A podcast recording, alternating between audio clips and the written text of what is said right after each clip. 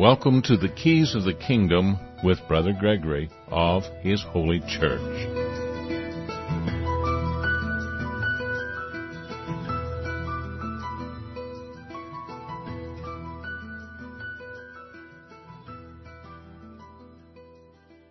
Well, welcome to Keys of the Kingdom, but I've been up pretty early this morning working on what we're going to be talking about, which is Hosea and uh, it's one of the minor prophets, although he is mentioned in, or at least quoted, in the New Testament. He is a very interesting uh, uh, one of the prophets uh, because he uh, is a lot talking about a lot of redemption, talking about the problems of Israel and Judea and uh, the kingdom of Judah and its fall back in around 780 BC there are some messages there that are actually timeless and uh, can help us understand not only the gospel itself but the entire Bible because he is and all the all the prophets including all the minor prophets are all saying the same thing. And uh, they're just saying it in different ways and that's what uh, I find kind of amazing. Hosea is kind of both uh, prophesying John the Baptist as well as Jesus himself, and uh, he he presents all this uh, in a rather short book of the Bible, and we'll take a look and see what uh, he has to offer. Now he lived, or at least uh, was pretty active between about 750 and 722 BC and this was kind of a time of turmoil. We had already had uh, the people in Samuel 8 asking to have a king, and they were warned that if you have a king, he's going to end up taking and taking and taking and taking and taking, and eventually you're going to cry out because life is absolutely miserable under the kings, and uh, God's not even going to hear you and God's not going to hear you because you didn't listen to Samuel in the beginning and you wanted to have a king. So a lot of people talk about the fact that uh, the people rejected uh, God by their adulterous relationship. And the reality is they rejected God long before their adulterous relationship, which is why they had this adulterous relationship. And I'll mention it a number of times that most of the time when they mention adultery in the Bible, Old and New Testament, they're actually talking about national adultery.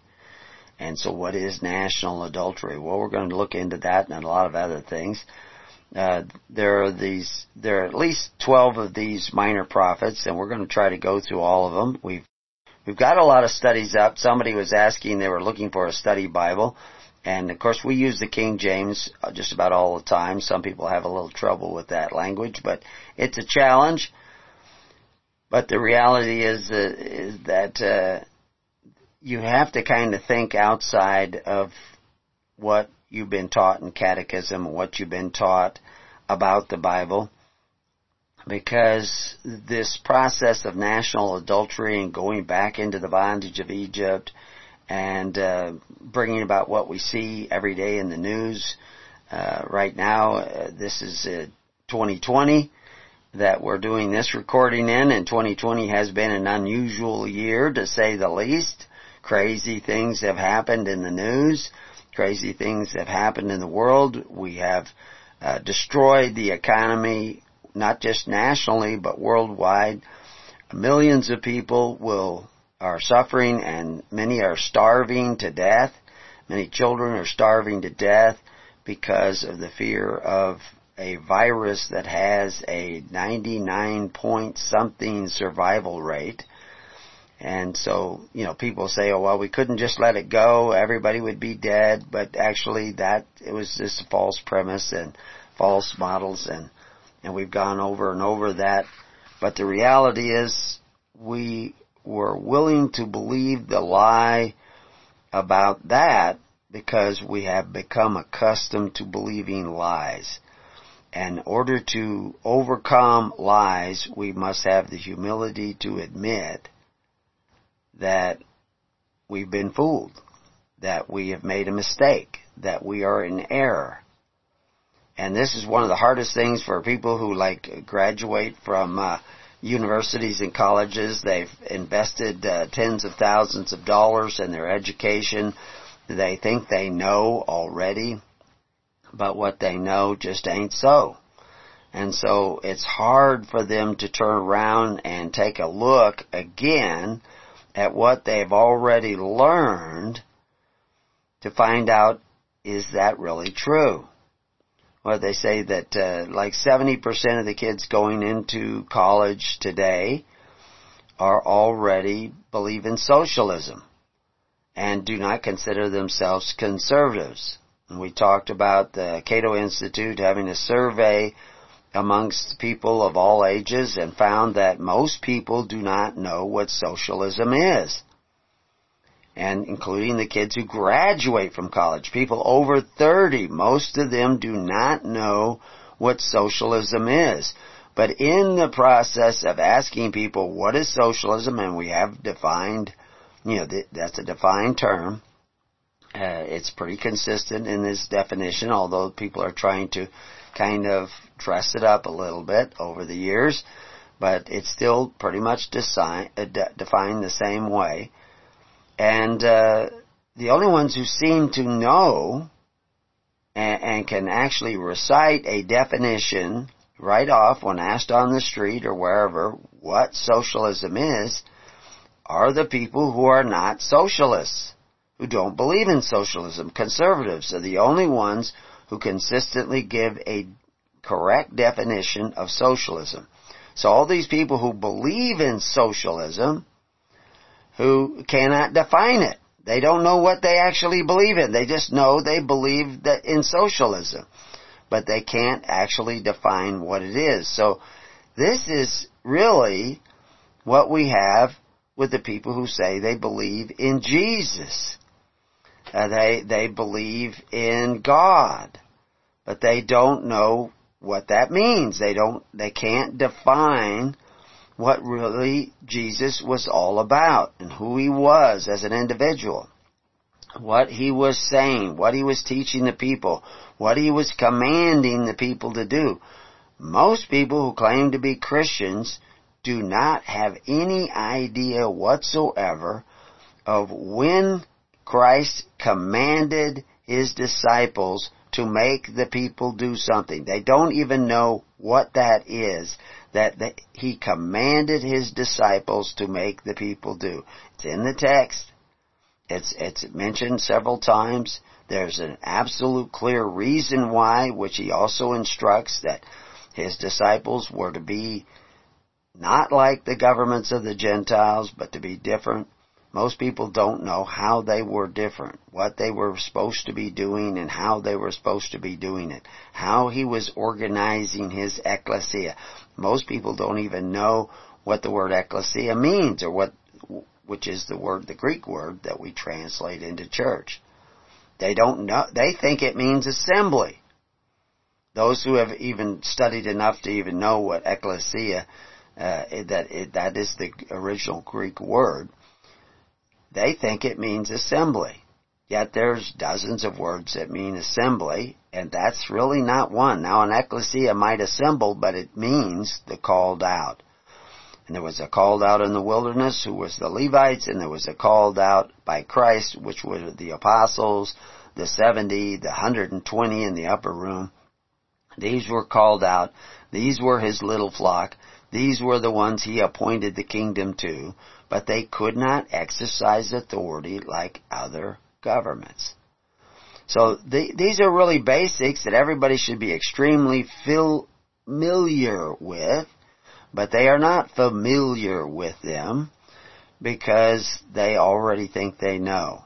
But we're told that we're to be like a little child.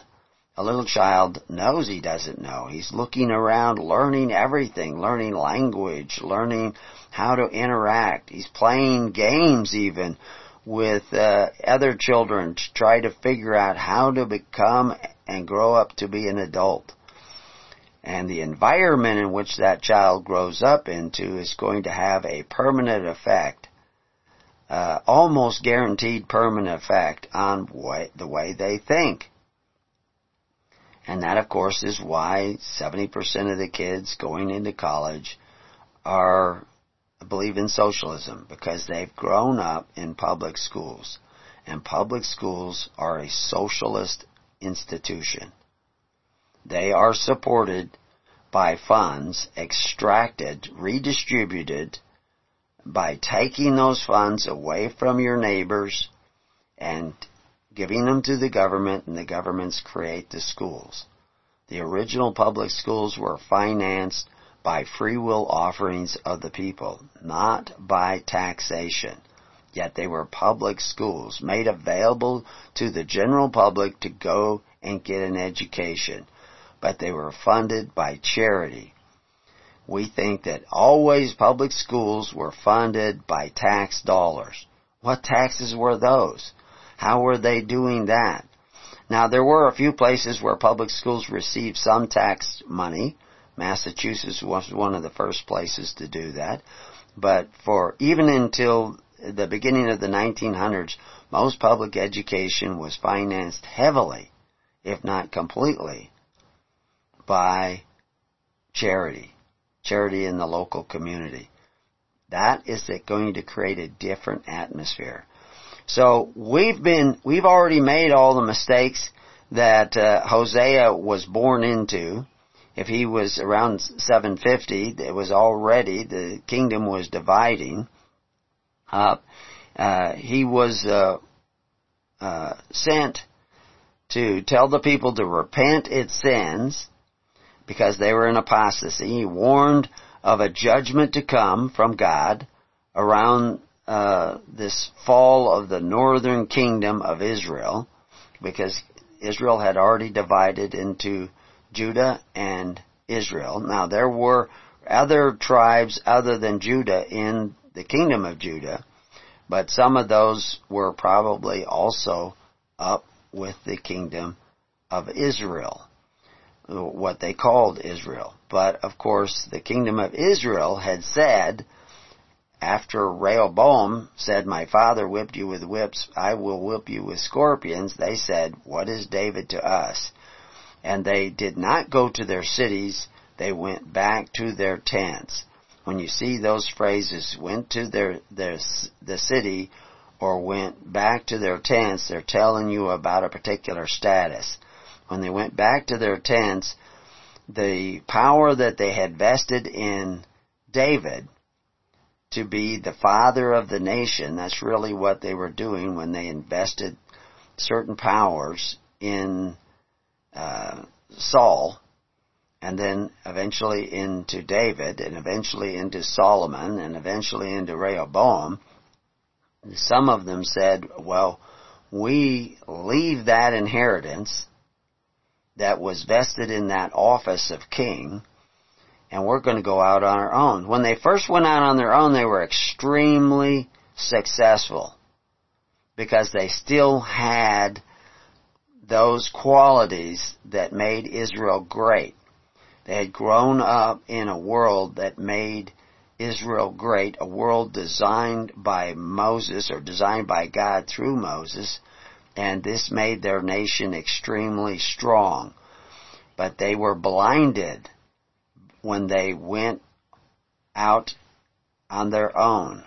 And then they started creating institutions that changed the environment of society and therefore changed the thinking of the people.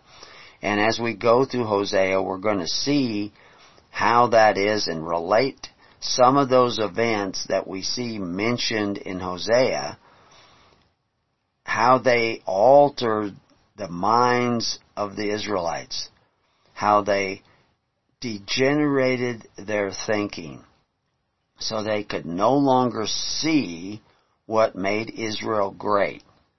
And they became a different people. And they cut themselves off from God by their daily ministration, by their daily practices. So Hosea denounces the worship of gods other than Jehovah. So what does that look like? Metaphorically comparing Israel's abandonment of Jehovah to a woman being unfaithful to her husband. Most references in the Bible to adultery, as I said, are national adultery. And this, of course, is why we see in Revelation where they talk about the horror of Babylon and the daughters of the horror of Babylon. What, what is that all about? This is about national adultery. Uh, we talk about the bride of Christ and Jesus being the husband. And so, who is the bride of Christ? Well, it's the church. But the church again is the called out. The called out are those that little flock that he appointed a kingdom to and explained to them how to operate in that kingdom. And we see that in the first century right away. They are uh, creating a daily ministration to rightly divide bread from house to house, to practice pure religion, which is the care for the widows and orphans of society. They're doing it as uh, and according to the ways of John the Baptist, who said, "Do this by charity." If you take what you have that is extra and sacrifice it and take care of one another. And we see Christ commanding that the people sit down in tens, hundreds, and thousands so that they can properly redistribute that wealth that is freely given in charity rather than the wealth that was being forced to be given by Herod and the Pharisees that was making the word of God to none effect, which was the Corban. Corban means meaning sacrifice. The sacrifice of the Pharisees was making the word of God to none effect because it was forced. John the Baptist and the people who followed him were also making a sacrifice, but it was based on free will offerings. And in that distinction, we see the difference between early Christianity and what the Pharisees were doing, which is actually also the difference between modern Christianity and early Christianity. Because modern Christians take care of most of their needs, most of their welfare, most of their the, the fulfillment of their duty to God and their fellow man, they do it by forced offerings through men who exercise authority one over the other. So even if you don't want to believe that the ecclesia was the called out, if you think you're the church, but you're taking care of the needy by force through men who exercise authority one over the other, you're disobeying Christ.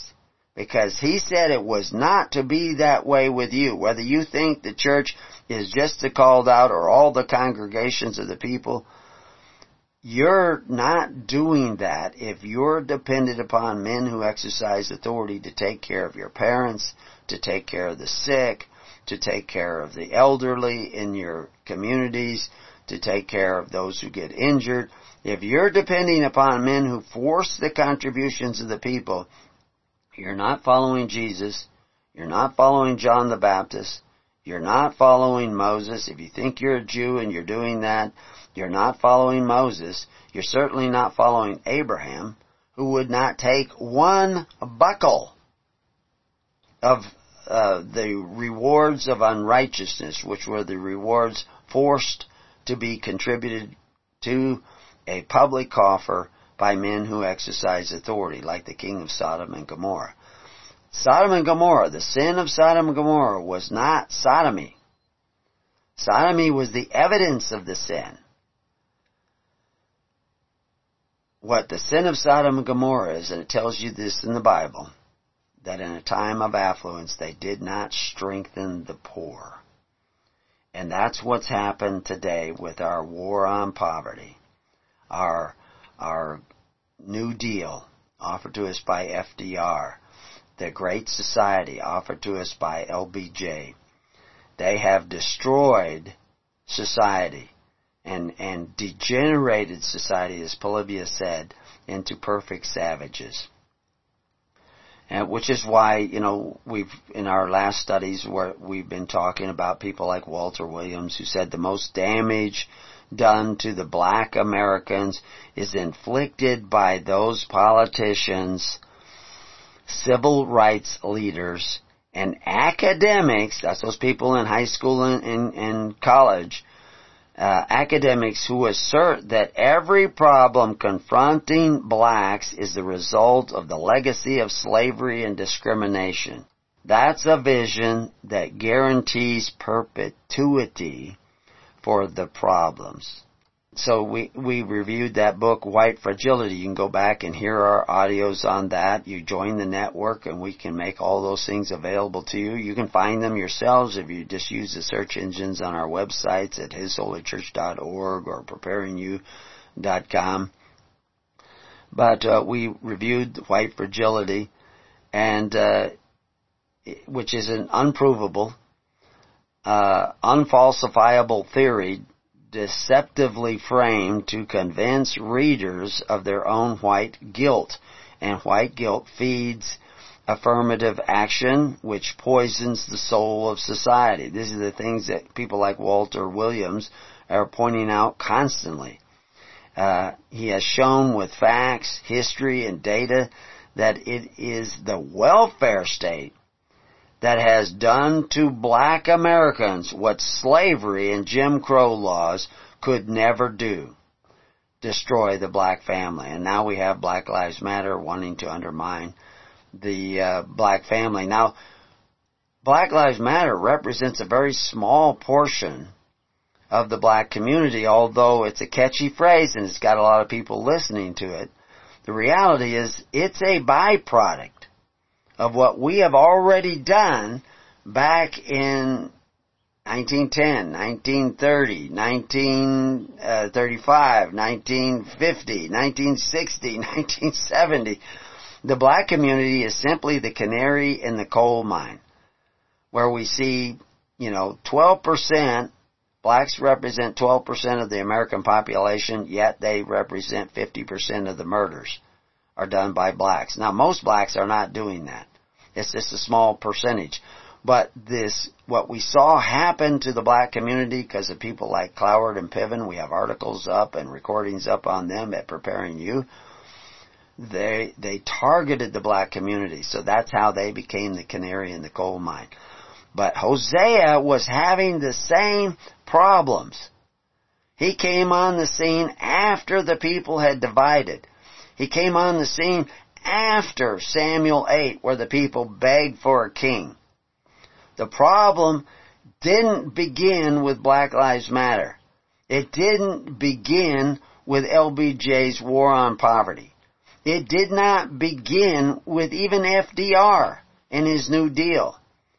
Those were leaps in a particular direction, but they began with the fact that you've turned away from the real understanding of the biblical text. And so we're going to try to go through Hosea and see if we can't get some grasp of what it is that's caused the problem. People wake up today and find out that they're not sui juris, they're not in possession of their rights, that uh, that government has way too much power and control, so they want to seize that power back.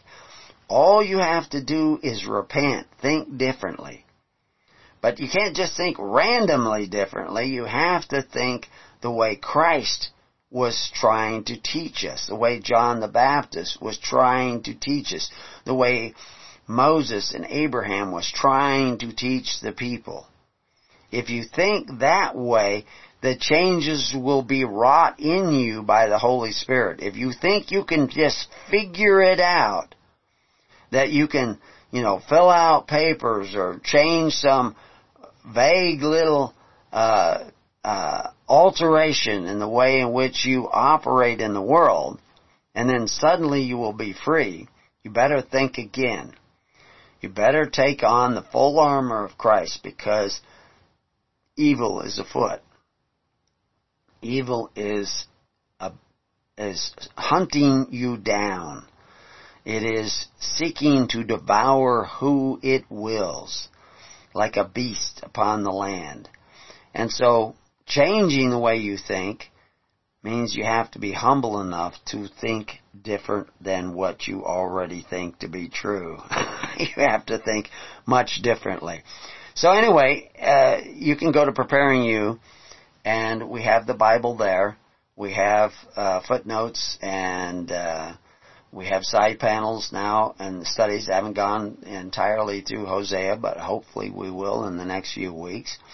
So, what is Hosea really all about for those that don't have any idea? Hosea's uh, unfaithful wife Gomer was this whore he actually was supposedly told by God, and now how was he told by God? We'll look at that in the text, what that means to be told by God. Because God might be telling you to do something, and you may not even know how to even listen to God.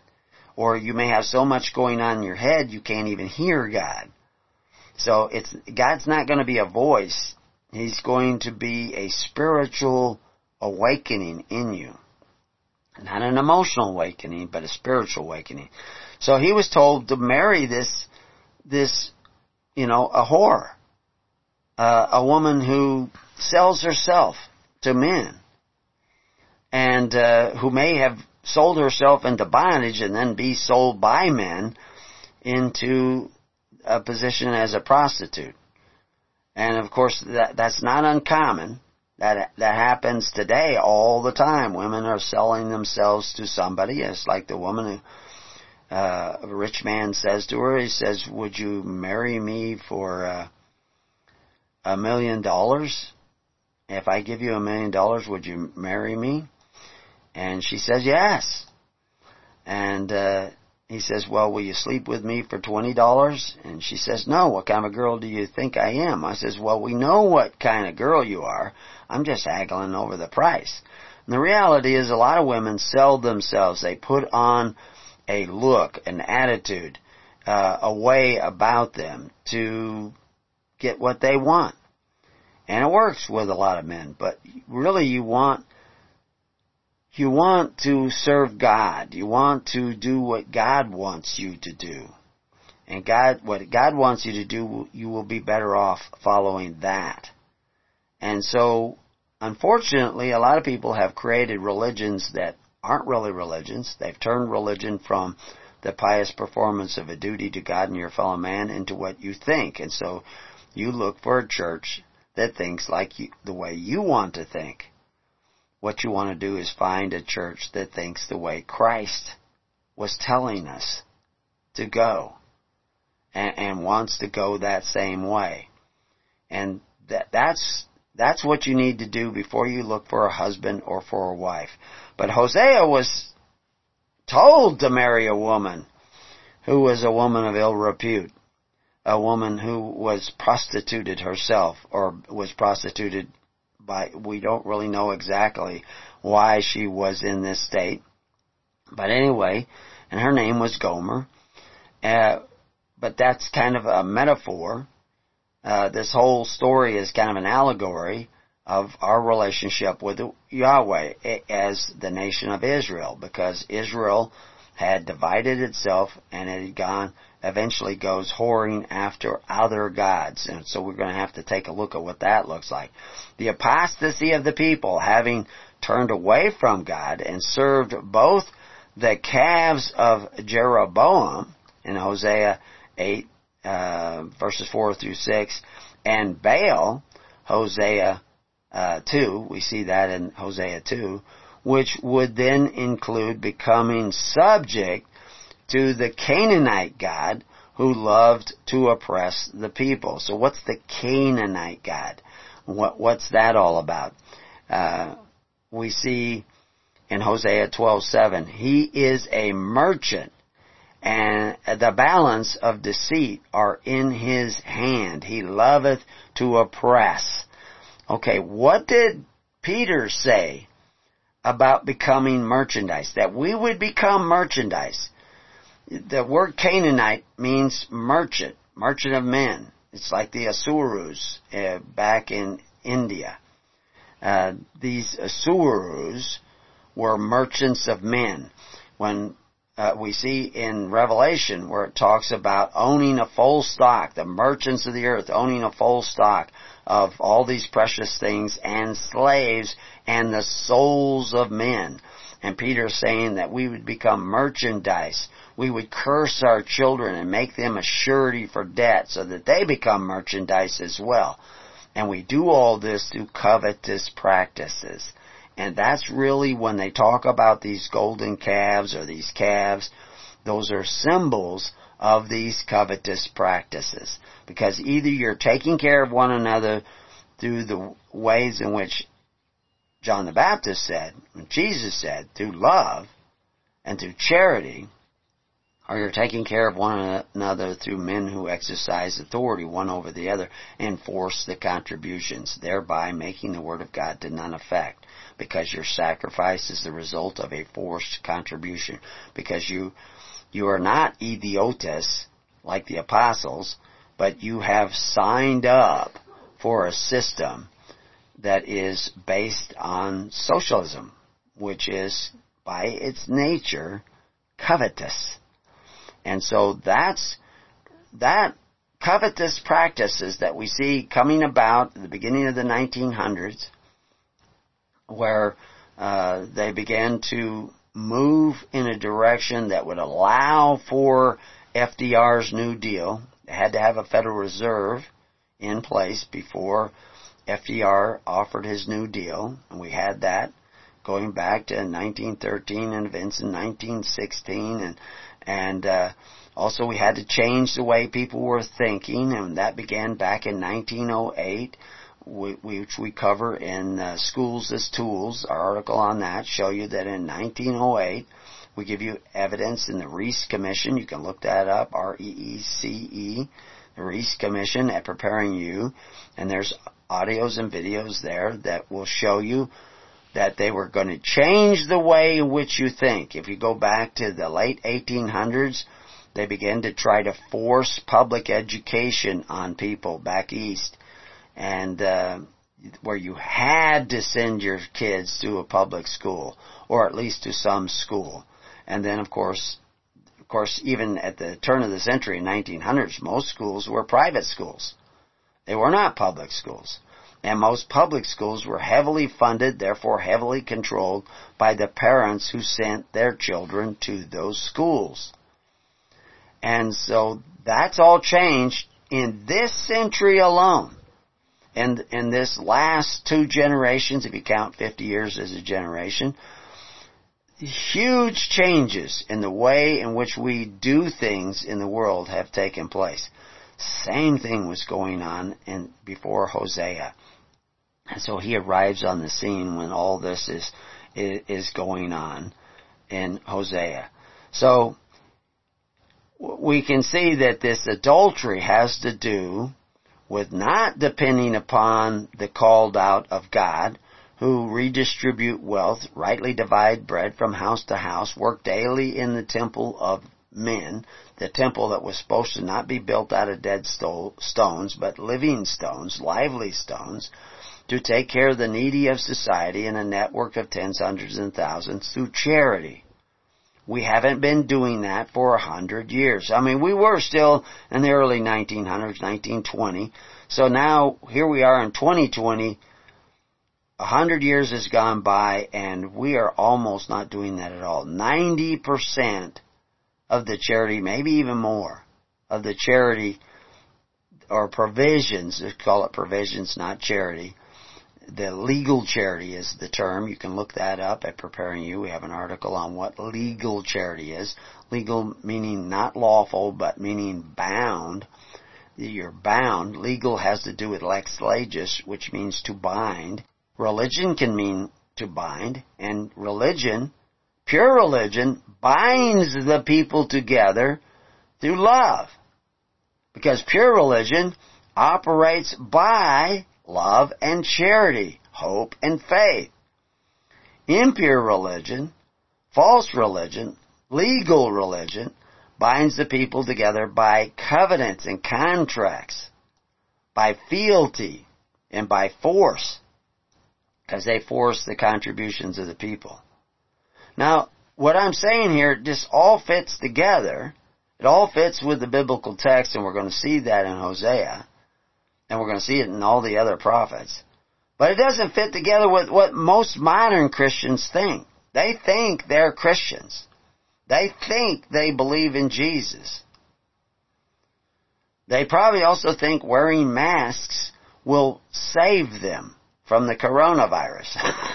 because they're going to be easily duped because what happens when you turn your mind off to the truth, which is should be self-evident when you read the Bible, but it is not.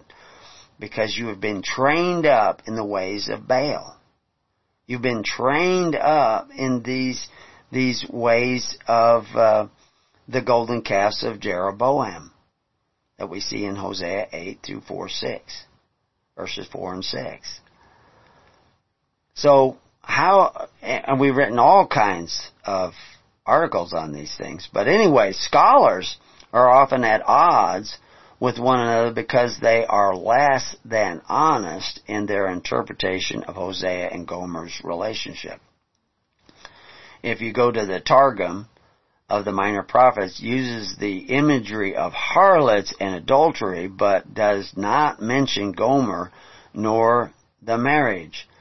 The school of thought coming from Antioch and the writers like Eusebius, who helped put the Bible together, treated Gomer's adultery as literal, while Cyril of Alexandria uh, fueled the debate by taking the literal approach. Generally, Alexandrian school of thought pressed the the metaphor and the allegory, as confirmed by Origen and Jerome. Now, I, I don't, I'm not advocating Jerome or even Origen. I'm just saying that there was this difference of opinion in the early days when they were first putting the Bible together. You have to remember the Bible you have now, you have it by way of miracle, but the ones who put it together were people like Constantine, who wasn't even a Christian, never really became a Christian. Uh, it was doing things absolutely contrary to what Jesus said but he was creating a church that called itself a, a, Christian church, but it's really the Church of Constantine. But anyway, it was people like Eusebius and him that put the Bible together, and they excluded a lot of books. Doesn't mean that they weren't inspired. It just means that they weren't included in the Bible put together by Constantine and Eusebius. Now, you also have to look at if you were to make those books back then, you could hardly lift a Bible that would have all those books in it because the paper was so heavy and thick and the writing, you had to hand write these things. So it was reasonable to create a, a, a more condensed version of the Bible. And that's what, you know, of, of the sacred writings. It doesn't mean that the ones that didn't get in the Bible weren't sacred. They may have been sacred. Even the Bible itself says all writings all writings. It, it, they they translate it scripture, but it says all writings. That when that was written down, there was no Bible as we know it. They weren't talking about the Bible as we know it.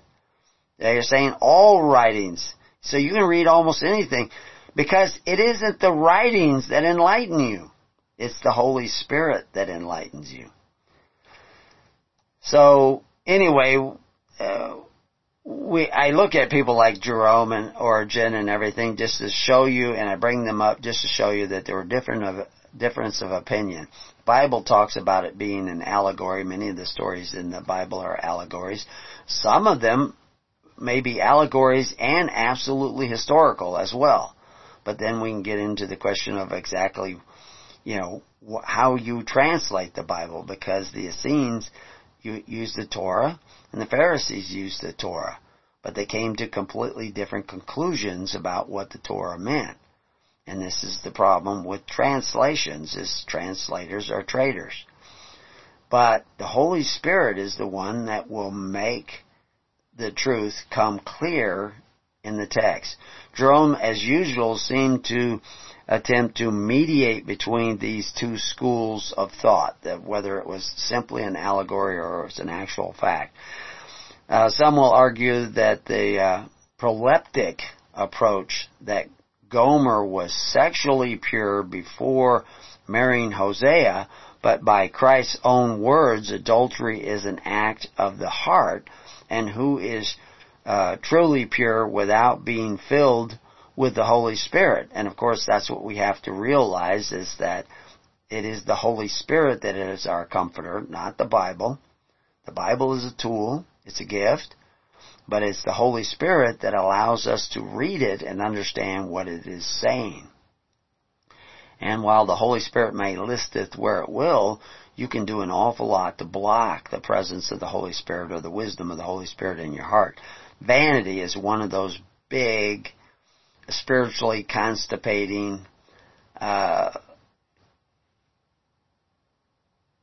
qualities that you want to set aside. So humility is where you really want to be going when you're looking into the meaning of the Bible. So yeah, I'm not hearing anything from the station. We didn't hear any breaks or anything, so we're just going to keep on going here, uh, and hopefully this will be made available to everybody. Again, most of the uh, mention of adultery in the Bible is this national adultery, not sexual adultery. And so, but the reality is the creation of mankind, the creation of man and woman is giving us insight into the spiritual realm of our existence. God is through the Spirit of God moving upon the darkness of the deep and upon the earth that created the earth and all the living things on the earth. So the, the character of God is seen also in nature, but we only see it clearly if we see it from a spiritual point of view. Nature, the world, and the flesh are constantly trying to seduce us away from understanding the spiritual reality that is all around us and manifested in the physical world.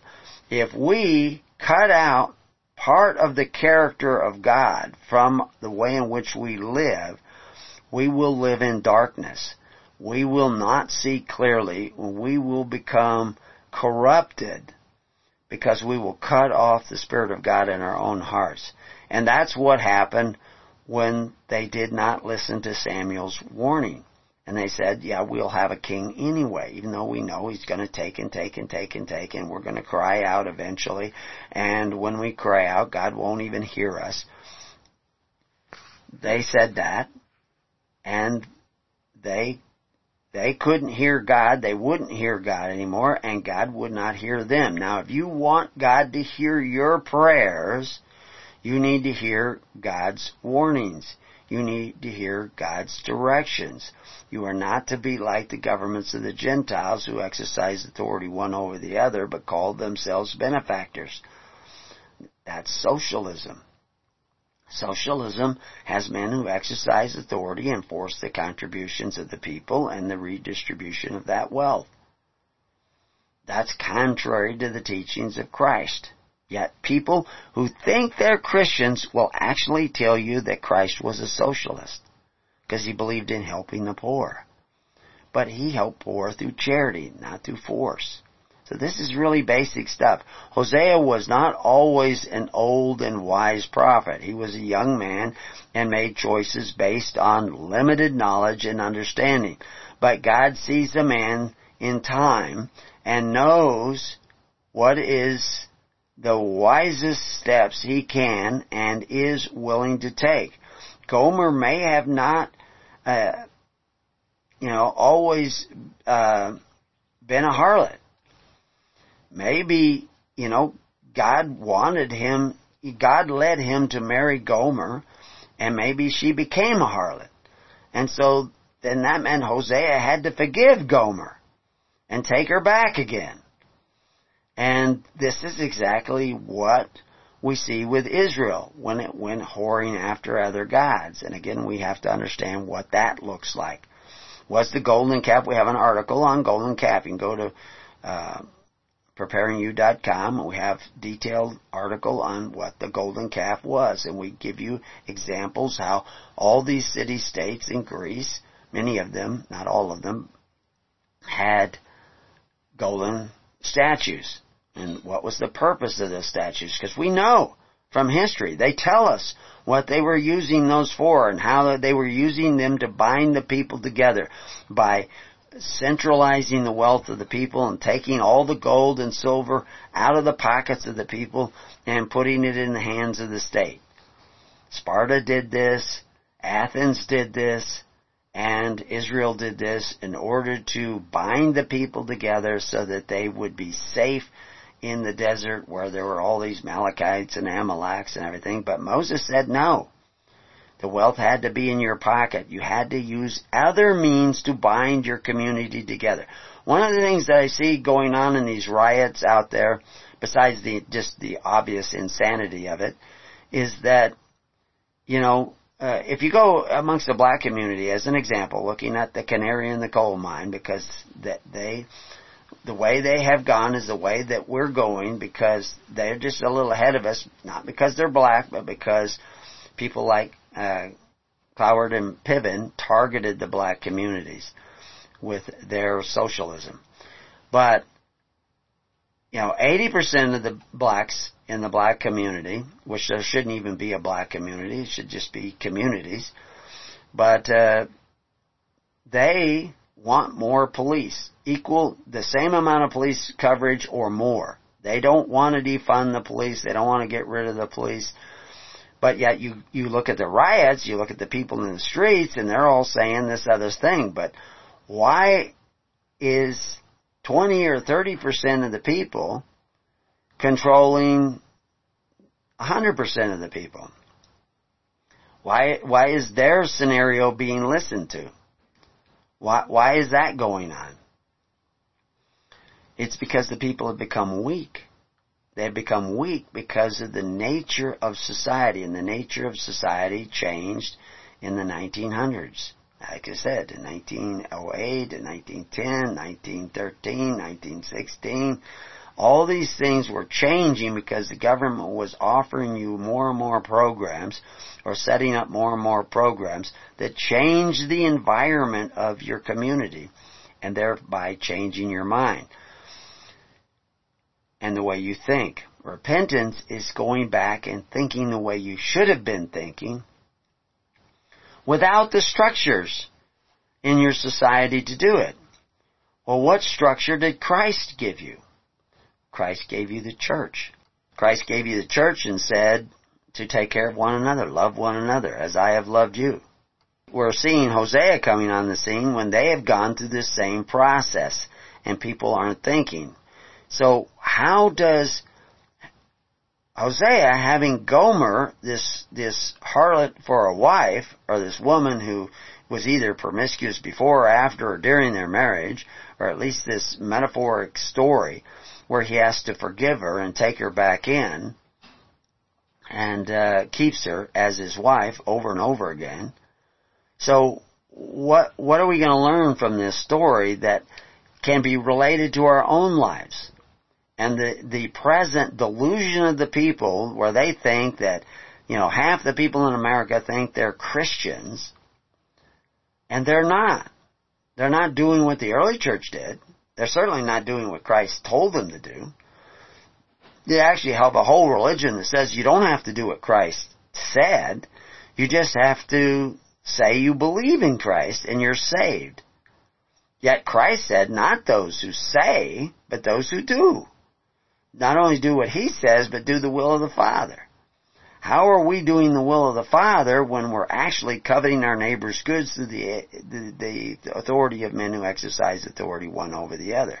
Through their power. We are taking a bite out of one another and therefore we have been devoured. And our thinking has been changed. Repentance is thinking the other way. You may see what I'm saying is true. You may look out there at the world and you say, I don't want to be a part of that.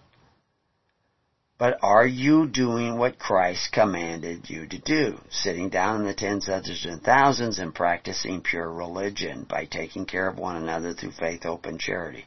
If you're not doing that, whatever revelation you have received from God that allows you to see the problems around about you, like in the book Covenants of the Gods, which I wrote first, 15 chapters looking at 15 different aspects of how our thinking has been changed by the environments we have created for ourselves, by the choices we have made or our parents have made before us or our grandparents before them. You will forget, you will lose sight of that revelation. It will become as a dream if you do not put it into action. You have to put it into action.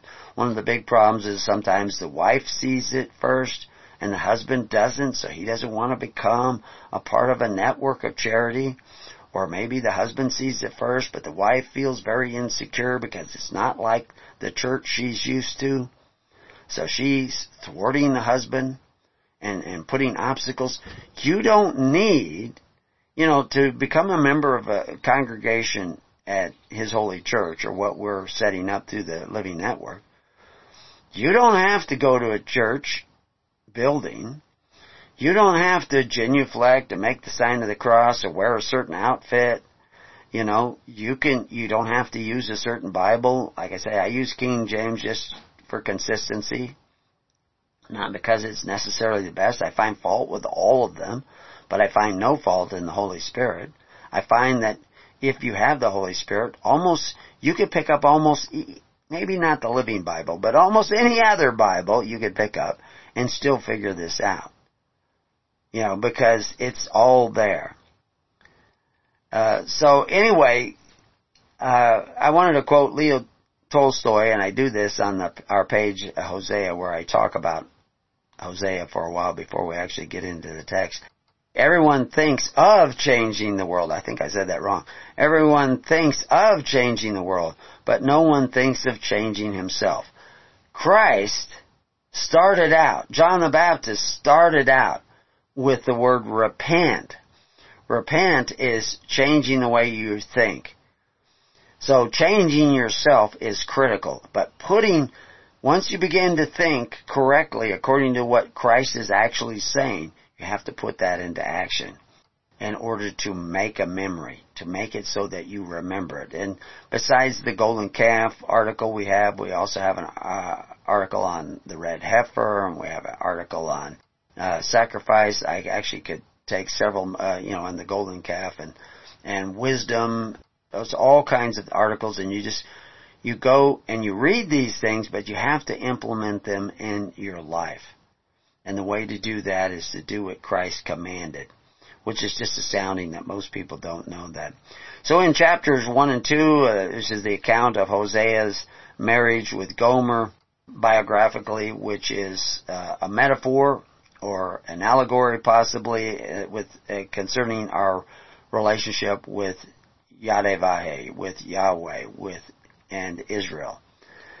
Uh, chapter 3 account of Hosea's marriage, and it's also autobiographical. This is uh, possibly the marriage to a different woman, according to some. But we don't need to haggle over all these different interpretations. That's why I mentioned uh, the Targum and, Jerome and uh, Eusebius and Alexandria.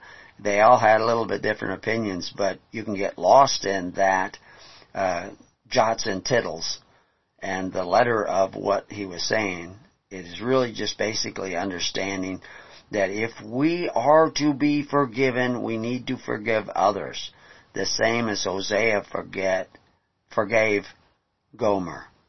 And if we are to desire mercy, we must have mercy for others. This is in the three children, which we'll go through and why those particular names were given to the three children of Hosea and Gomer. But anyway, chapters 4 uh, through 14 and the varying lengths. Uh, it's it's all the oracle judging Israel, Ephraim, in particular, for not living up to the covenant. And so understanding the covenant, understanding what the golden calf was, what Corban was, why one sacrifice makes the word of God to none effect, and the other one draws us near God and God near us. So understanding those things are going to be really important. So we'll uh, take a little break maybe here. Yeah, Paul can see some of the things that I can't see, so I thought I'd check in with him. Uh, but anyway, we'll uh, we'll just keep going. We'll start right at the beginning of Hosea one and uh, verse one. The word of the Lord that came unto Hosea, the son of Beeri, in the days of Uzziah and Jotham and Ahaz and Hezekiah, kings of Judah, and in the days of Jeroboam, the son of Joash, king of Israel. So we see that there are the two kingdoms already in existence.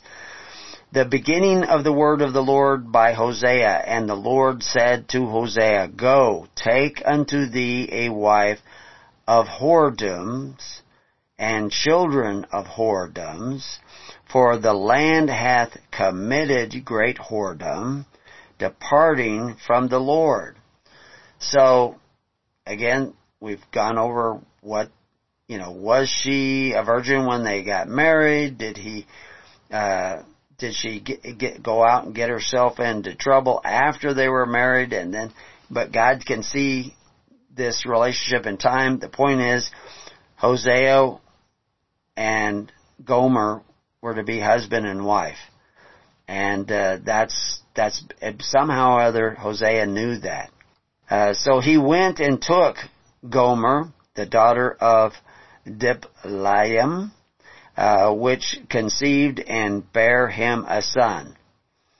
And the Lord said unto him, Call his name Jezreel, for yet a little while, and I will avenge the blood of Jezreel upon the house of Jehu, and will cause to cease the kingdom of the house of Israel.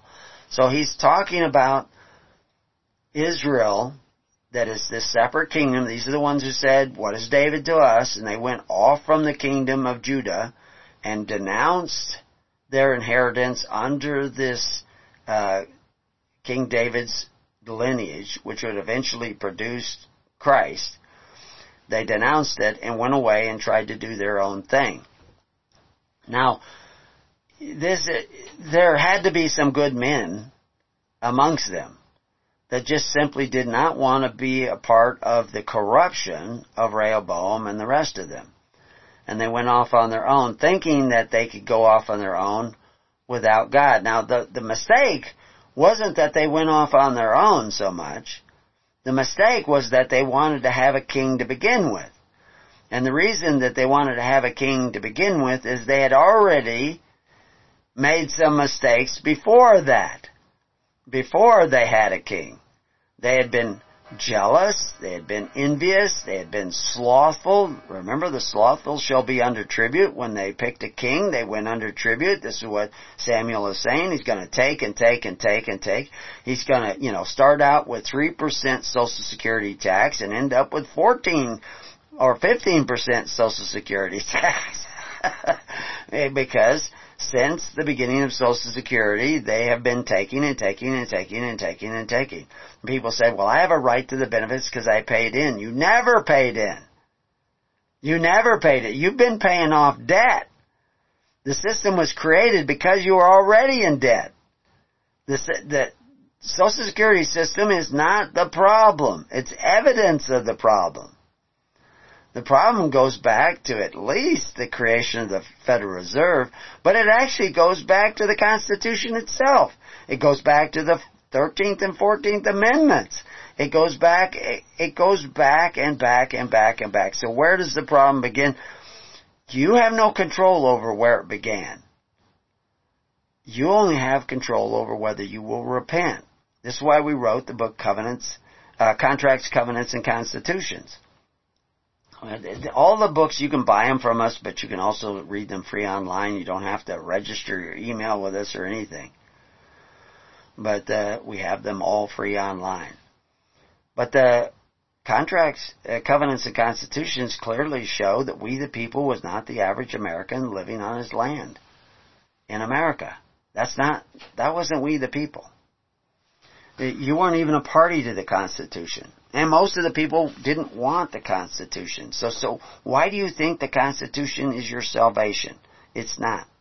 That's part of thinking differently. We don't, I'm not trying to destroy the Constitution. I just want you to understand the Constitution is not your salvation. Becoming sui juris is not your salvation.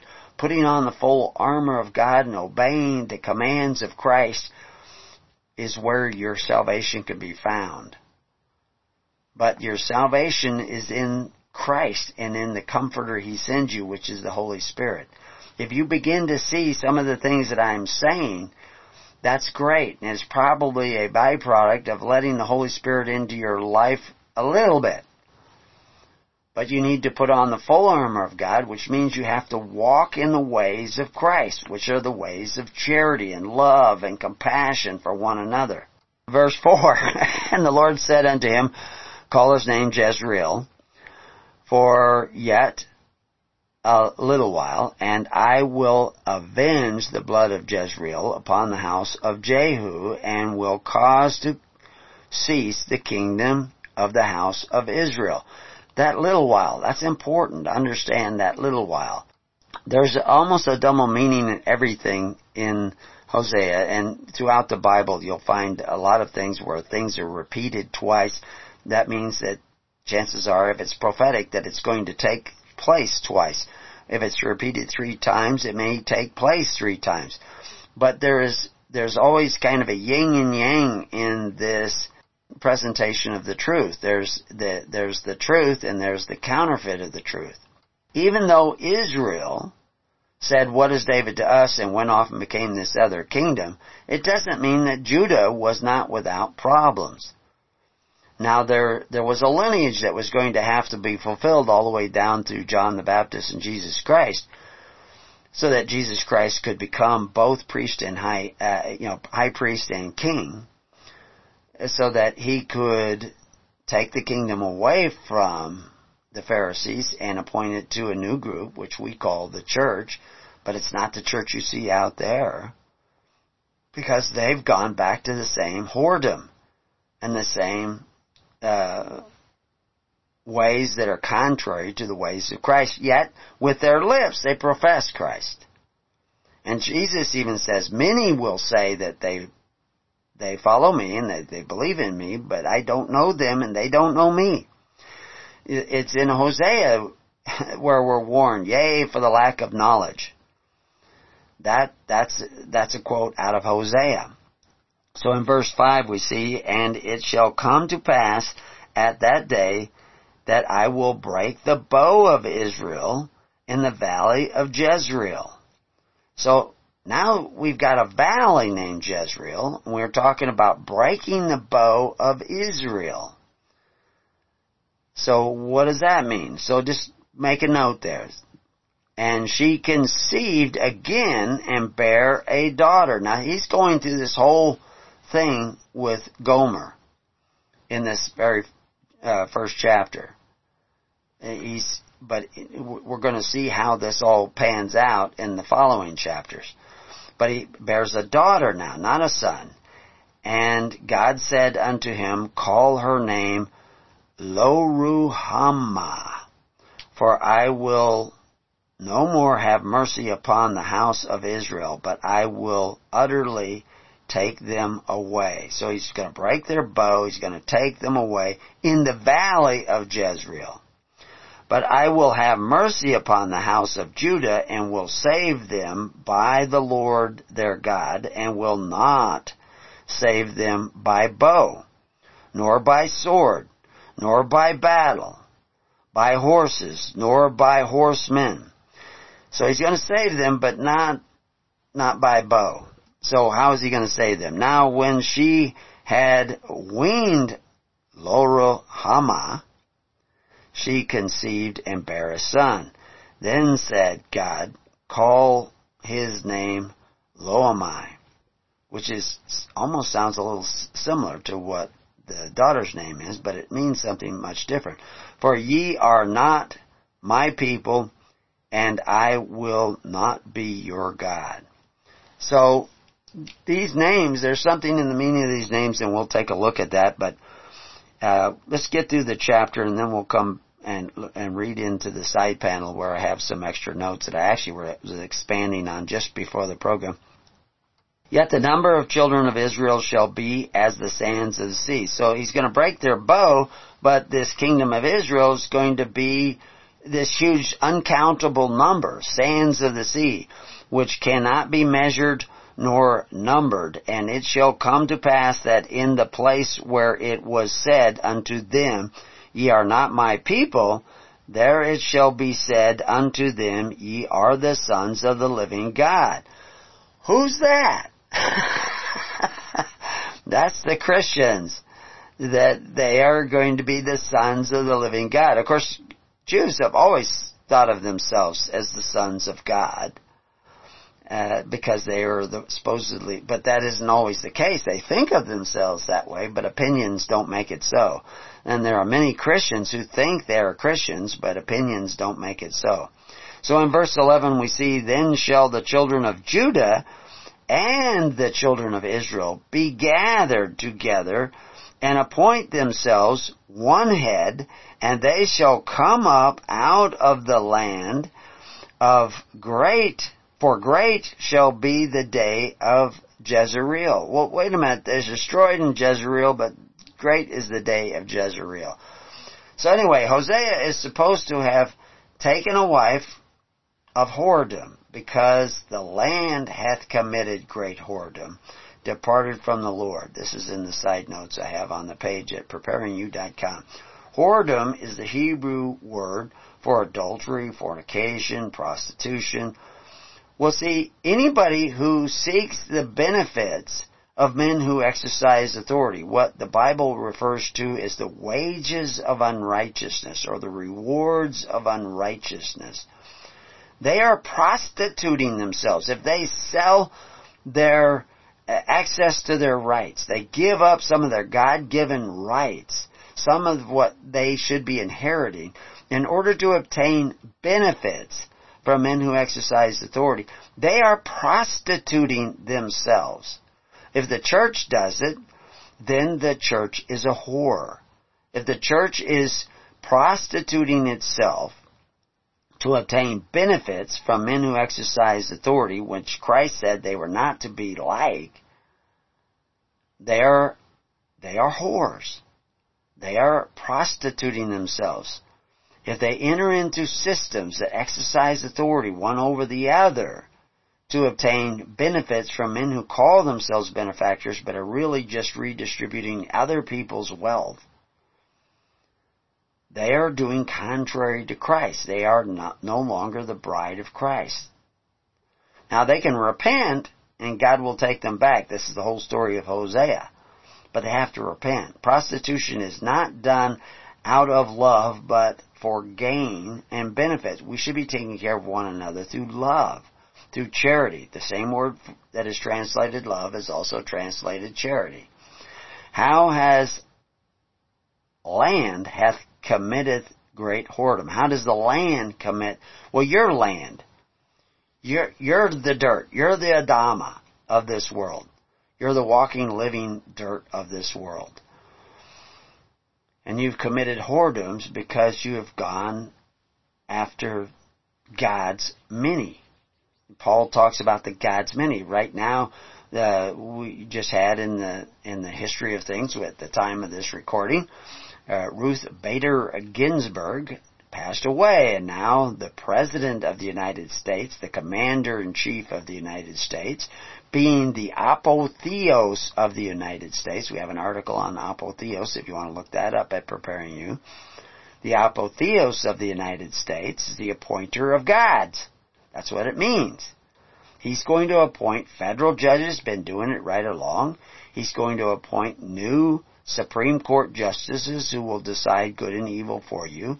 And he wants to support, uh, uh, appoint, uh, and support someone who has his values, or supposedly has his values, for interpreting the Constitution of the United States, which the people didn't used to be a part of, because they were not a party to the Constitution. Supreme Court ruled that over and over. But now they are a party to the Constitution. How did they become a party to They registered. They signed up for benefits from the corporate creations of the Constitution. The Constitution is a bit of a creates a corporation called the United States. Did that from the beginning. People act like in you know, in the 1800s, around 1870, that suddenly somebody changed the United States into a corporation. It was always a corporation. It's two or more people gathered together for a particular purpose under a pre-existing authority, which is spelled out in the Constitution. But the relationship of the states to the United States has changed. The relationship of the people to the United States has changed but it's changed by choice. That nobody legislated that you had to become a party to the Constitution. You chose to do that. But anyway, that's another whole story. We'll get off on too much of a sidetrack. So that's how the land has begun become involved with whoredom is because the people have become involved in whoredom. They look to these gods, many, these ruling judges, If you go look up gods, just uh, search that on Preparing You. There's a search engine up there in the right hand corner. And there's articles that show you who the gods many of today are and who the gods many of Rome were uh, or was. Um, so anyway, we would have to understand uh, the debating points of the scholars and what they are missing in the whole of the New Testament to understand this idea of how a whole nation can enter into whoredom. How, how do we do that?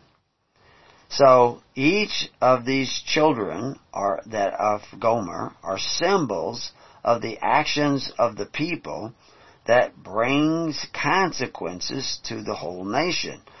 Breaking the bow is breaking down the ability of Israel to defend itself because different, uh, a different way was sown amongst the people. This is what FDR was doing. This is what LBJ was doing. They were sowing amongst the people a different way to interact with, to, how to take care of the needy of your society. We used to do it through charity. Back in the 1900s, almost all the public schools were taken care of by charity, by the local people funding, building those schools. Even back when uh, Thomas Jefferson wanted to ha- pass a bill in Virginia that every single ward would build a public school for people. I mean, they had private school, they had home schooling. They, people had some people that were wealthy enough had nannies that would help teach the children.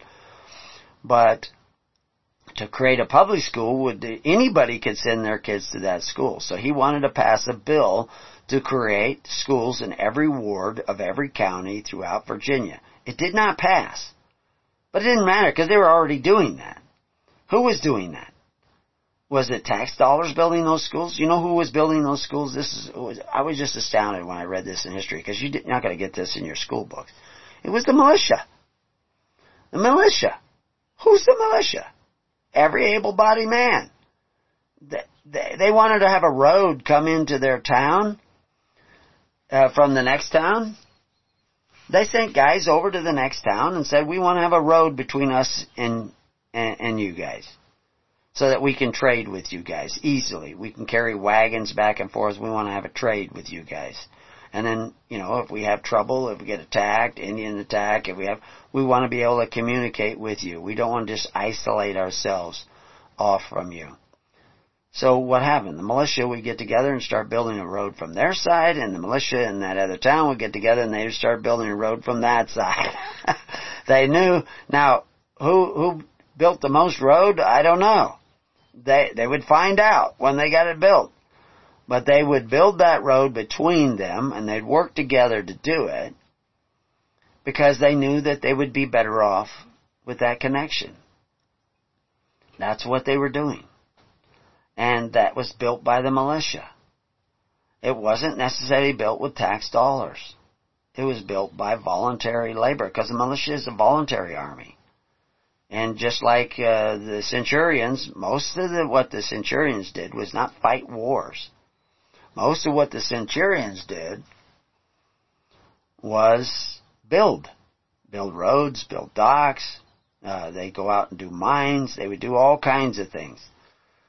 They, they were less, more likely to pick up a digging, digging in, implement or a cutting implement to cut down trees and to build things than to use their sword in battle. And originally in Rome, their army, their military was an all volunteer army. It wasn't until just a little bit before Julius Caesar that they changed the environment of the army and they started supporting it with tax dollars. Now, of course, they taxed, you know, foreigners and and and uh, other you know people they had conquered and in order to fund the military mostly at first, but eventually they taxed everybody. But that changed the nature of Rome. Rome went from a republic to an indirect democracy. with a commander-in-chief who was also the apotheos and the president of Rome, Principes Civitas. Those were the three offices that Augustus held some of the time while he was the emperor of Rome, which means commander-in-chief. So anyway, we see the same patterns happening today in history, but most people don't know history, so they don't know what I'm talking about. So anyway, uh, if you look down at the, let's see, do I have those footnotes? I actually, I have to reload the page because I added footnotes and I don't even see them on my page here, but uh, I added them just before the show and I haven't reloaded the page. But uh, we have these three names of these children the three children and, and of Gomer, each one of them has a different name, and the daughter was this uh, Lo Rock Amma. And what it actually is is Lamad, Elef, Resh, Hey, uh, Mem, Chet. Those letters have a particular meaning and they're symbolic of having no mercy.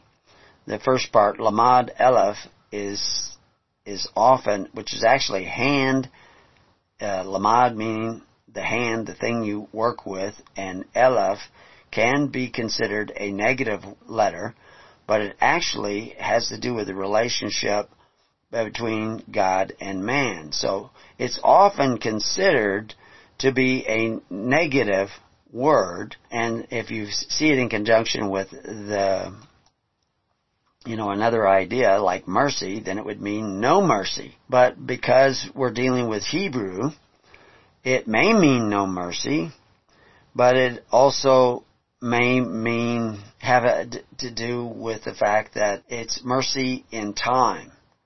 Uh, because it also, it's not just a negative word, but it also has to do with uh, time. So anyway, um, that goes back to the idea that I was saying that if you want God to hear you, you have to hear others. If you want the mercy of God, you have to have mercy for others.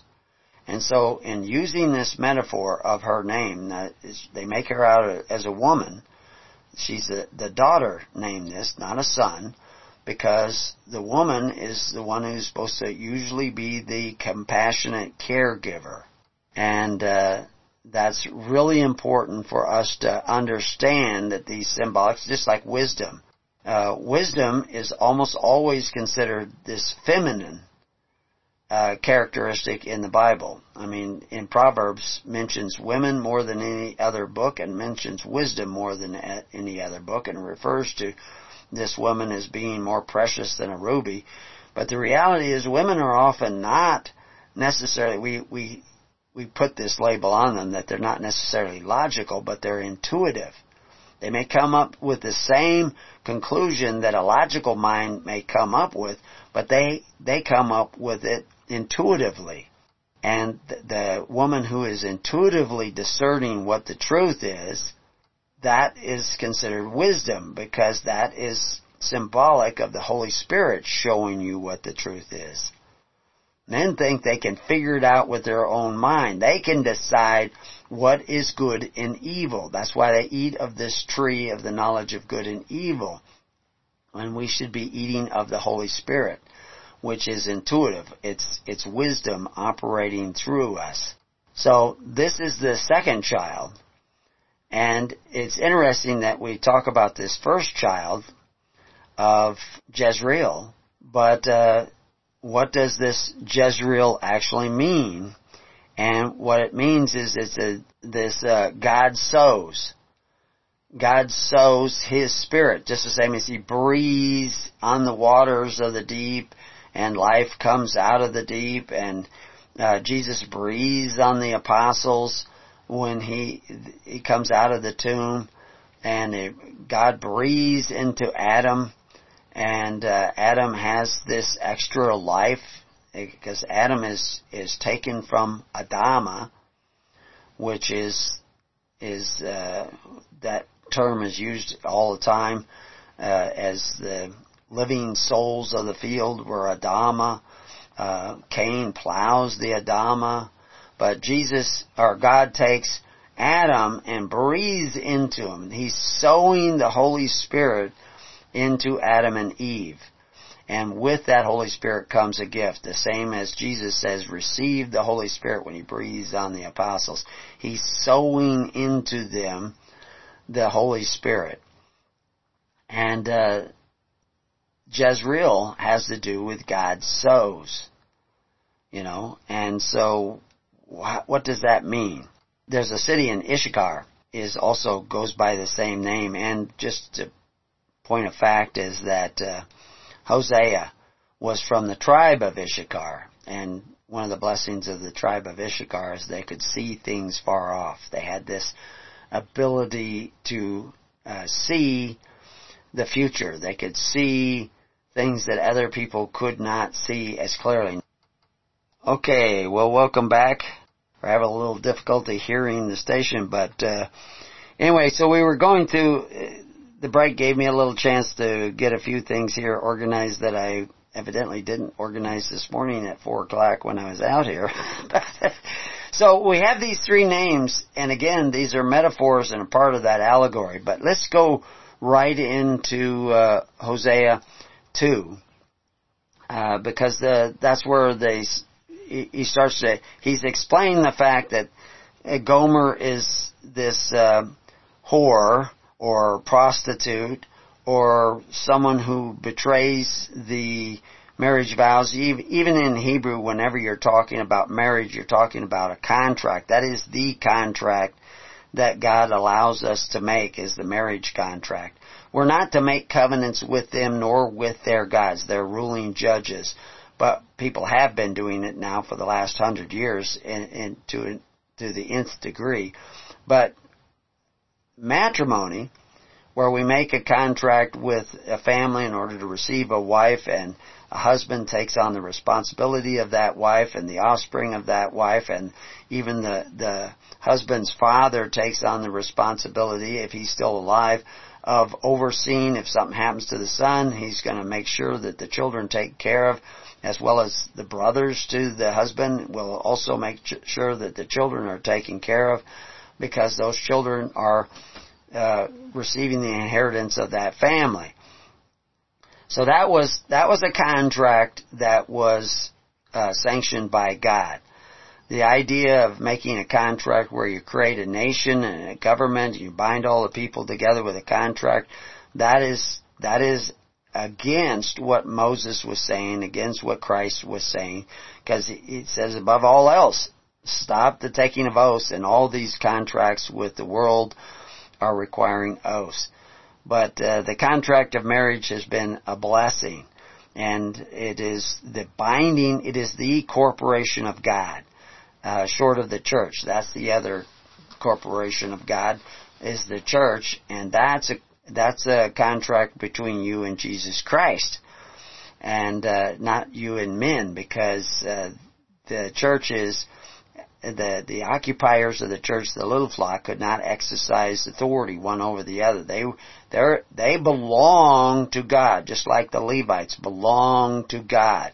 They shouldn't belong to anybody else. That's the one way you can tell that this minister is, if he belongs to somebody else, then he doesn't belong to God. So anyway, we're coming on the scene like Hosea after all kinds of problems have been created and we have to change back. And the way you change back is you first have to change your thinking. And you want that thinking to be changed by the Holy Spirit. In order to do that, you have to implement in your life some of these basic changes where you start taking care of one another through charity, where you start forgiving other people, where you start having mercy on people. You know, that's one of the things when people form a congregation. They abandon the congregation because somebody in the congregation is not perfect. Like they're going to find a congregation full of perfect people and then those people will let them into the congregation like I always say, if if you ever found a congregation of perfect people, what makes you think they will let you in? For one thing, a congregation is simply a free assembly.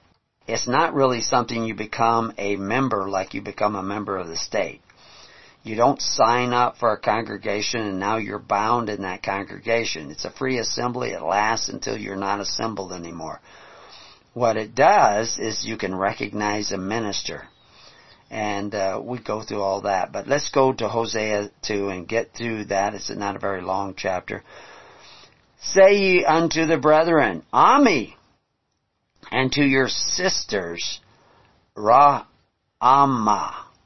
Ammi means a nation of people, and Ra'amah is seen as a, a, symbolical name given to the daughter of Hosea, and uh, although it occasionally we'll see it a slightly written a little, little bit different, uh, but uh, the reality is that that's actually her name.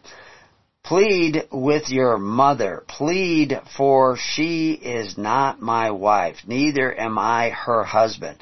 Well again, if this is the symbol, this is Israel. Is, is being an adulteress. So if, if that was Israel and Christ is the, the, the appointer of the kingdom, he took the kingdom away from Israel or away from the Pharisees. I mean, the kingdom at that time was Judea, which was the had come down to them as the kingdom of Judah.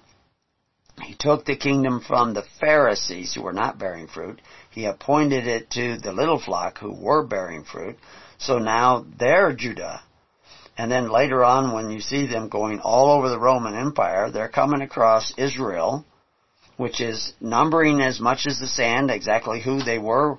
Well, the only way you would know that is that they became Christians they recognized the message of Christ and became Christians. And they were doing in the first century, in the second century, and third century, and all the way up till the ninth century, they were doing what Christ said to do to lesser or greater degrees.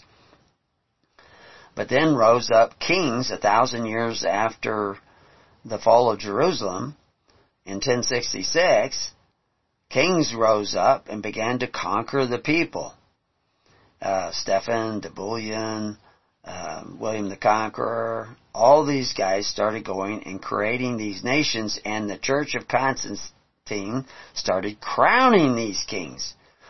The purpose of the church was to crown every man in his own family, and every woman as the the husband and wife in their own families not crown men over men. That was never meant to be from the beginning.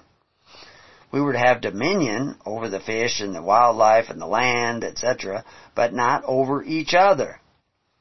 But the Church of Constantine thought that was a good idea, and that's why the Church of Constantine now has a leader of that church who's a communist and a socialist. Because he's actually whoring after the same golden calves and calves of Baal that we're going to see in Hosea. So, you need to repent and go back to the ways of Christ by sitting down in the tens, hundreds of thousands and taking care of one another through charity rather than men who exercise authority one over the other. That will open the door for the Holy Spirit to come into you and you become living temples the stones of those temples come together and fit together in a way that is according to the leading of the Holy Spirit, and there God can bring His miracles. Like I was saying, there are certain leaders that said, you're not going to get a miracle. I am one to say, those who repent and seek the kingdom of God and His righteousness will get a miracle. So anyway, in verse 2 it says, Plead with your mother, plead for she is not my wife, neither am I her husband. Let her therefore put away her whoredoms out of her sight and her adulteries from between her breasts. So he's talking about her repenting. Lest I strip her naked and set her as in the day that she was born and make her as a wilderness, and set her like a dry land, and slay her with thirst. And I will not have mercy upon her children, for they be the children of whoredoms. If, if she does not put away her whoredoms. See, that's a continuation. Lest I strip, lest I have no mercy for her children. For their mother hath played the harlot, she that conceived them hath done shamefully, for she said, I will go after my lovers that give me my bread and my water and my wool and my flax and mine oil and my drink. Why did so many of the uh, citizens of Judea, hearing Jesus said, unless you eat my flesh and drink my blood, you, you know, you, you cannot enter into the kingdom. He's, he's saying put away those benefits of the Pharisees that are provided, those wages of unrighteousness that are provided by a Corban that is forced from the people because you've all registered and now you have to pay in. Put away those things and depend solely upon my love, my charity amongst my people. That's eating his flesh and drinking his blood because his blood is freely given. The blood you eat at the coffers of the world, at the uh, at the uh, daily ministration of the world, that meat has blood in it because it's forced out of your neighbor's hands. It is the result of covetous practices. So in verse 6 we see, Therefore, behold, I will hedge up thy way with thorns, and make a wall that she shall not find her paths. This is all if she does not repent. And she shall follow after her lovers, but she shall not overtake them, and she shall seek them, but shall not find them. Then shall she say, I will go and return to my first husband, and then was it better with me than now. Now we see that with the prodigal son, that same kind of story of, of going back to his father's house. And that's what we all need to do. The father's house of Christ, the father's house of Moses, the father's house of Abraham was furnished with free will offerings. The table was set with free will offerings, not with forced offerings. This is how you have gone whoring after Baal. And we see in the very next verse, verse 8, For she did not know that I gave her corn and wine and oil and multiplied her silver and gold, which they prepared for Baal.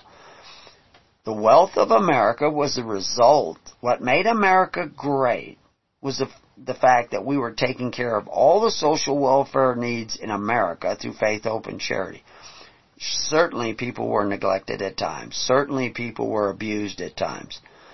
But our, that pervasive nature of taking care of one another, and you can go look up our articles on Alexis Tocqueville, de Tocqueville, who wrote about America and what made it great. He was back here in the 1850s, he was looking at America and he was showing what made it great. And he also was showing what made it not so great. Slavery was not doing us any favors.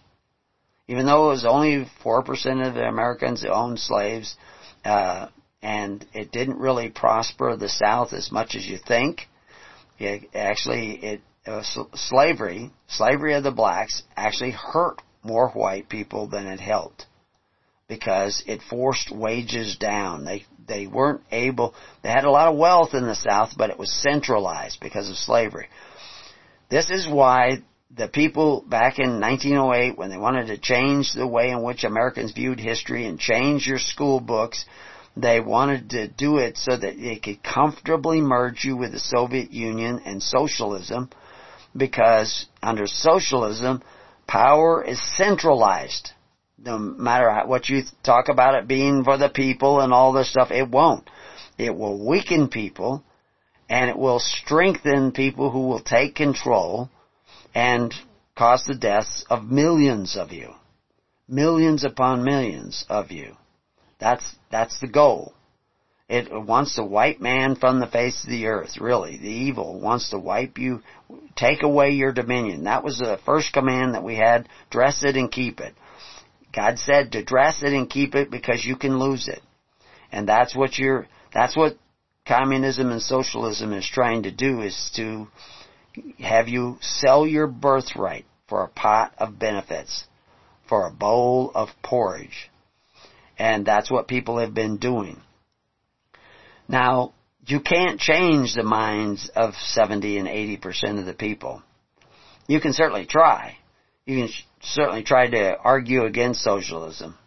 I mean, tell you the truth, there's a book, and I, I was looking at it the other day by H.G. Wells. Am I getting that right? Author of uh, of uh, Time Machine and all that stuff. He wrote a book on socialism and uh, trading uh, old things for new. I think is the the you know old things for new is the the title of the book. I tried to find it on um, audio so I could listen to it on audio, but it looks like I may have to read it completely through. But he was making all the arguments against socialism, and that was 1912 because it was it was coming into power in 1912. It was it was bring, raising its ugly head in 1912. And of course, there were men working at changing the way in which Americans viewed history so that you could be comfortably, comfortably merged with socialism. And they were very successful in that. Because public school is socialist. Back, uh, back in 1908, most of the schools were not public schools and funded by tax dollars. Now they are. What's happened? Even the school books in the private schools are the same school books that they intended to change. And, and you, you've fallen prey to that. So anyway, he goes on to say, like I said in verse 9, we'll read that again, therefore will I return and take away my corn in the time thereof, and my wine in the seasons thereof, and will recover my wool and my flax, and given to cover her nakedness our economy is being destroyed. And it may start to come back in the next four years. Maybe not. I don't know what's going to happen. I, I was surprised at a lot of things that happened, but it is actually all happening according to these prophecies. Exactly the time, I don't need to know. Because I don't want you to focus on the bad things that are coming. I want you to focus on the righteous. That's what you're supposed to be seeking. Don't take your hand off the plow and look back. Seek the kingdom of God and His righteousness. And we're giving you a picture in all these recordings and all these writings on what that looks like. And that's what made America great is that we used to do that, but for a hundred years we haven't. Now we need to go back. Number 10, verse 10, and now will I discover her lewdness in the sight of her lovers, and none shall deliver her out of mine hands and I will also cause all her mirth to cease, her feast days, her new moons, her Sabbaths, and all her solemn feasts. And I will destroy her vines and her fig trees, whereof she hath said, These are my rewards that my lovers have given me and I will make them a forest, and the beasts of the field shall eat them. And I will visit upon her the days of Balaam, and therefore Nicolaitans, uh, wherein she has burned incense to them, and she decked herself with her earrings and her jewels, and she went after her lovers and forgot me, saith the Lord. And that's what we've done. We are no longer living by faith, hope, and charity. We are living by force, fear, and fealty. Because we become addicted to that fear and that force, people are running around wearing masks thinking that that is their salvation. And some will be taking vaccinations thinking that that is their salvation. And some will resist it because they think that they have the power in their own arm to fight against the tyranny they see coming. But it's very clear in Hosea that he will save us not with the bow. I'm not saying you, you don't have a right to bear arms, you certainly do, but do not think that that is your salvation. Your salvation is repentance seeking the kingdom of God and His righteousness, learning to take care of one another through faith, hope, and charity instead of force. That is what has clouded your vision, clouded your understanding, has kept you from the Holy Spirit, and it will keep you from the miracles you will need to survive the days ahead. It's not about surviving, it's about serving one another.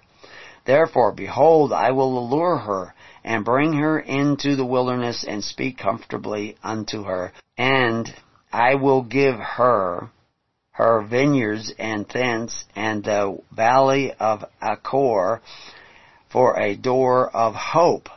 And she shall sing there as in the days of her youth and as in the days when she came up out of the land of Egypt, because that's where you're at right now. Remember, the land of Egypt. You didn't own your land. You didn't own your labor. They took 20% of your labor right off the top, and you were in the bondage of Egypt. That's the land of Egypt. Egypt means bondage. Today, they take a lot more than 20%.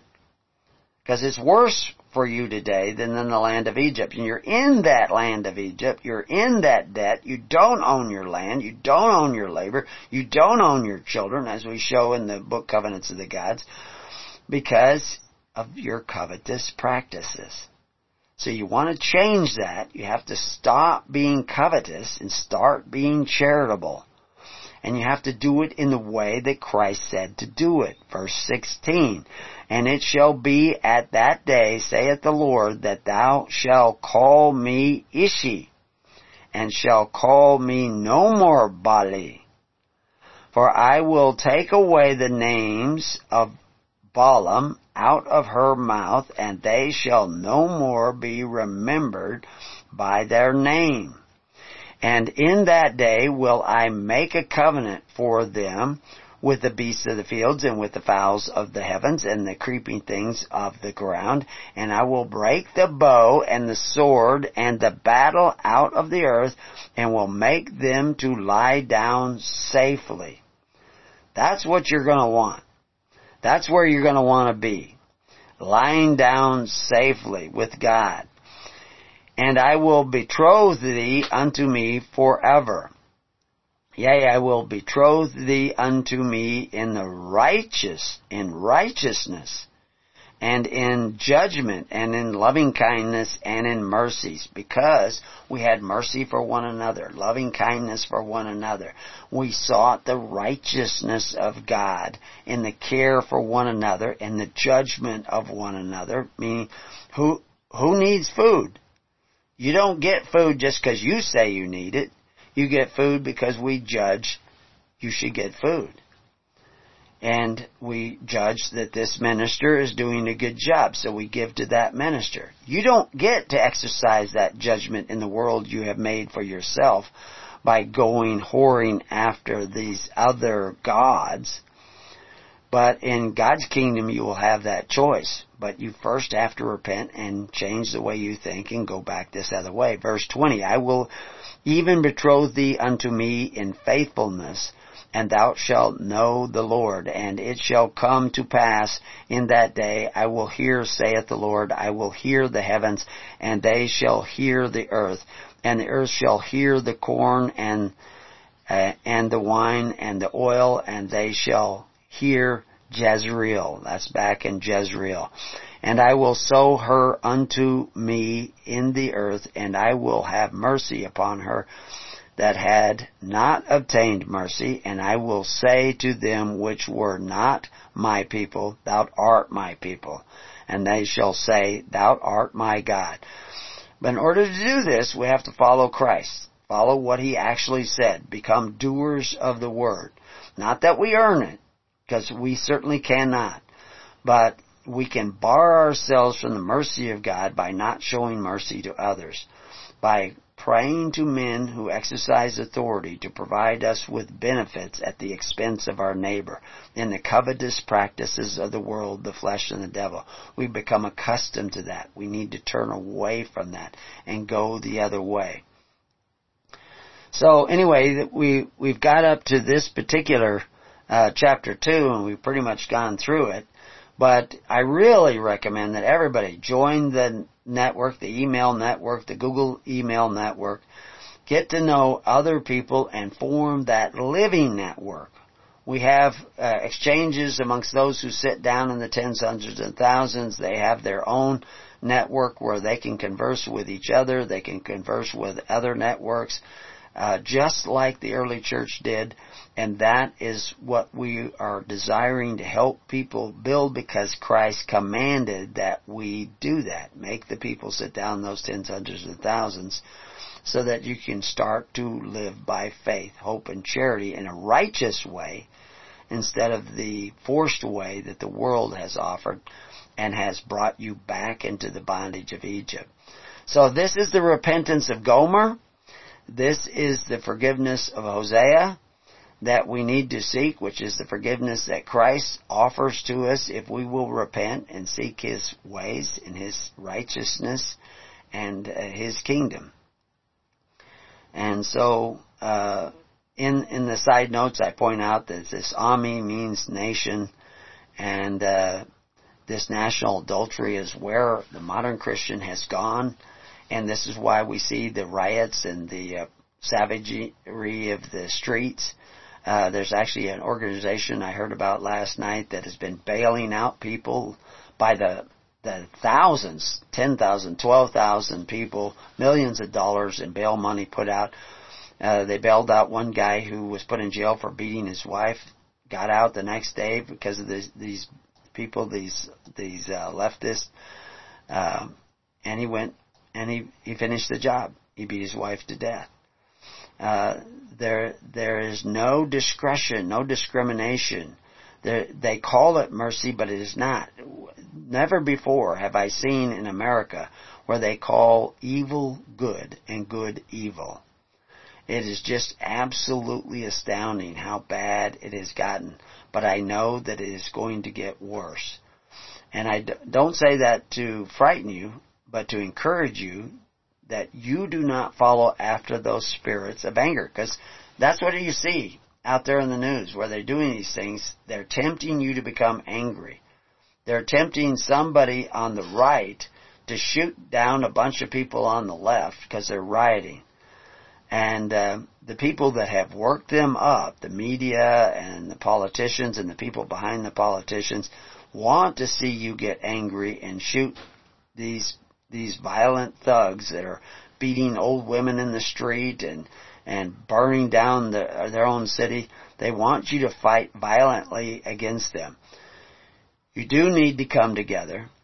You do need to fight, but not with the bow, with righteousness you will you will then be blessed by the Holy Spirit, by Jesus Christ, by God Himself, and they will eventually provide the miracle you need. But until you sit down in the tens, hundreds, and thousands, there will be no daily ministration. There will be no caring for one another because you didn't care enough to sit down and gather as Christ commanded. But anyway, uh, God bless and peace out your house. Till next week.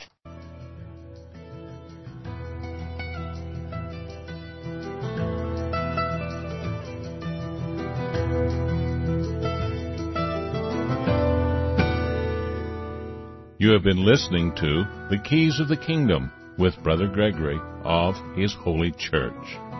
For more information on the educational ministry provided by His Holy Church and Brother Gregory, including services, counseling, lectures, books, and other audio materials, please write to His Church at Summer Lake, Box 10, Summer Lake, Oregon 97640. You can also find us on the web at www.hisholychurch.net.